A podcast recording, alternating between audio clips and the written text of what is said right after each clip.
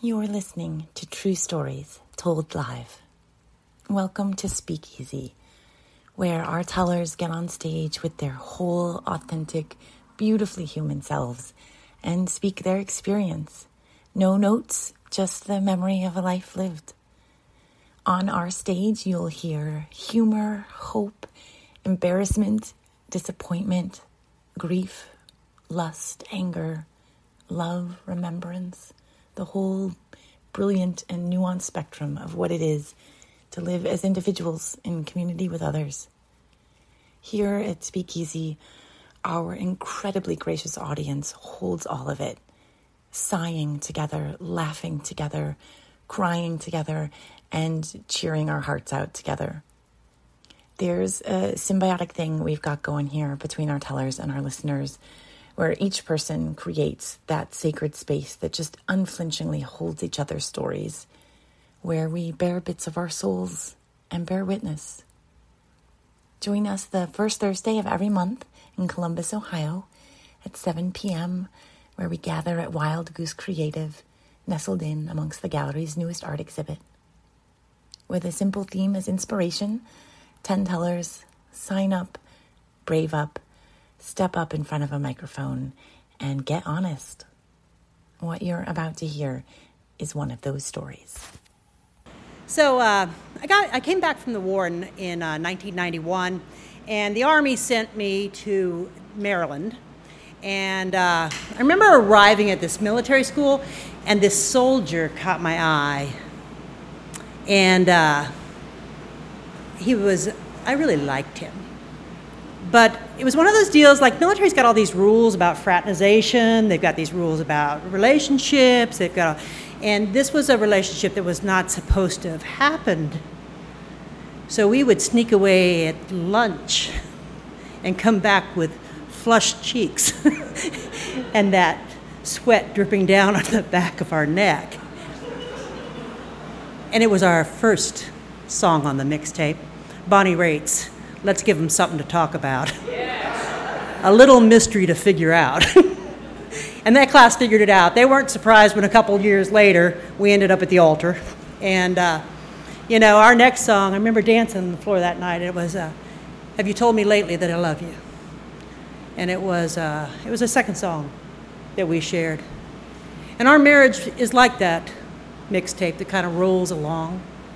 You know, I remember after that, my I had an older daughter, and she graduated college, and we had these two little boys, and we were looking to move to the suburbs, and we would drive around, and we would drive in this little minivan, and we had our Sesame Street cassette, and we would play, "There Are Five People in My Family," next song on the mixtape, okay? And those little boys grew bigger, and they were getting ready to go into high school, and there was this song. We'd all get up on a Saturday or Sunday morning. My husband loves cooking breakfast in the morning, you know. We'd be cooking breakfast, and we would put that song on. "I like toast." "Yeah, toast!" And we would all be singing and bopping our heads, and we would be yelling, "I like toast," you know. And we added that to our mixtape. And then those years began to roll to the point where we didn't decide the music anymore. It was the team fight songs and national anthems, and soon we were dancing at our daughter's wedding to her music. And we were dancing at my son's wedding to his music. And the life rolls on, and we get to where we are now. And you know, last year I turned sixty, and my husband and I, we live kind of out in the woods. And, and uh, all my life, all my life, age has never meant anything to me. I turned twenty-one, I turned thirty, I turned fifty. It means nothing to me. Age means nothing to me. But when I turned sixty, things changed. For some reason, you know, my blood pressure started going up, and I got to go on blood pressure medication, you know what I mean? And the cholesterol's going up, and this is going up. And, you know, for the very first time in my entire life, I can see how this thing ends. And I had never been able to see that before. But I know now how this ends. And I found this beautiful song. It's a song that, that I thought really encapsulated me and my husband, right? But I'm not gonna just pull it out and whip it out and listen to this song. I gotta wait. I gotta wait for the right moment, and that moment came this last June, you know. So kind of where I'm at at age sixty, I decide that this year I'm going to let the weeds grow. You know those flowers that grow out in the fields here in Ohio? They, they're weeds, but it just blankets everything in yellow. I let those grow right outside my window. And one Saturday morning in June, my husband and I were standing in our kitchen, and he was standing at that kitchen window, and he looked out, and he looked at those, the field of yellow flowers, and he goes, "My God, that's beautiful out there." And I looked at him and I said, "You know, the only thing that could make that more beautiful would be you standing naked out in those flowers." Yeah. Now, some of you have met my husband. He comes from Connecticut, okay? He sleeps in his clothes, and if he could wear his clothes in the shower, he would, okay? There is no way in hell that man is going to go outside naked, okay? And I know that. I know that about him. But we go on with our Saturday morning, you know, and we're we're talking, and we're having these talks now. I had this test, and the, what the fuck on these tests, right? They say that I have like a ninety-five percent chance of some kind of a something, you know. But it, it brings about these questions. And this morning we're asking those questions. Like, uh, do you want to be cremated or do you want to be buried? And do you want to stay here in Ohio or should we bring you to Nebraska? And what do you want? Is there things that you want? Do you want a monument? I don't want to have any of these.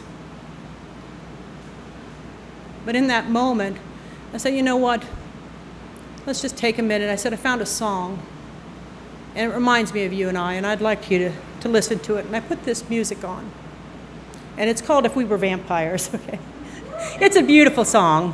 What it talks about is if we were vampires, we could just laugh and smoke and go through life, you know? We could live forever. But we can't live on forever. One of us is going to go on without the other one. And my husband and I are standing there, and we're embracing, and we're both crying. Because that's the truth of this, is that it doesn't go on forever. And sooner or later, one of us is going to have to go on with the other one. And I never cry pretty, you know. So afterwards, I go in the bathroom, and I'm wiping my eye, and I come out, and my husband's gone. I look out that window, and he's standing naked in that flower. And it was so incredibly beautiful. And I knew I would never see it again, so I grabbed my telephone.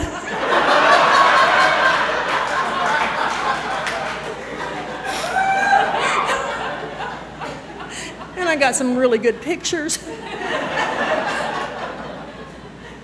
I didn't think it all the way through, because I have this thing in my home. It's called a Google Home, and it sits in my kitchen. And it cycles through the pictures I take on my phone.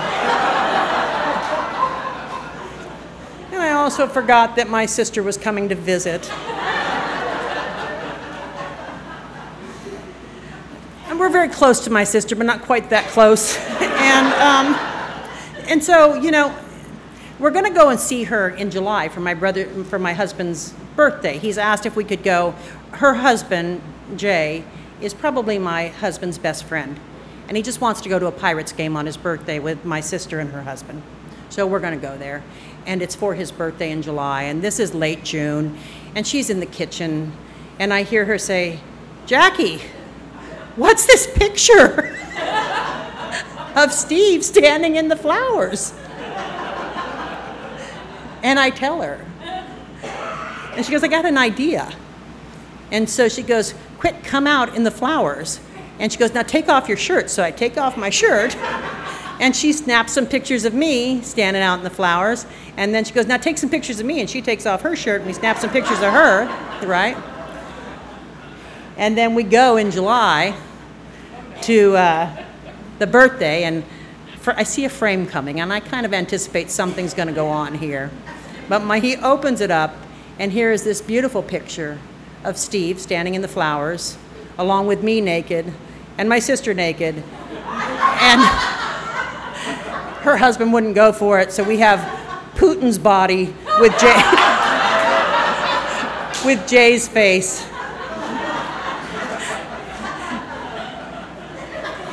and a reminder that even though one of us may have to go on without the other, we will never be alone. Thank you.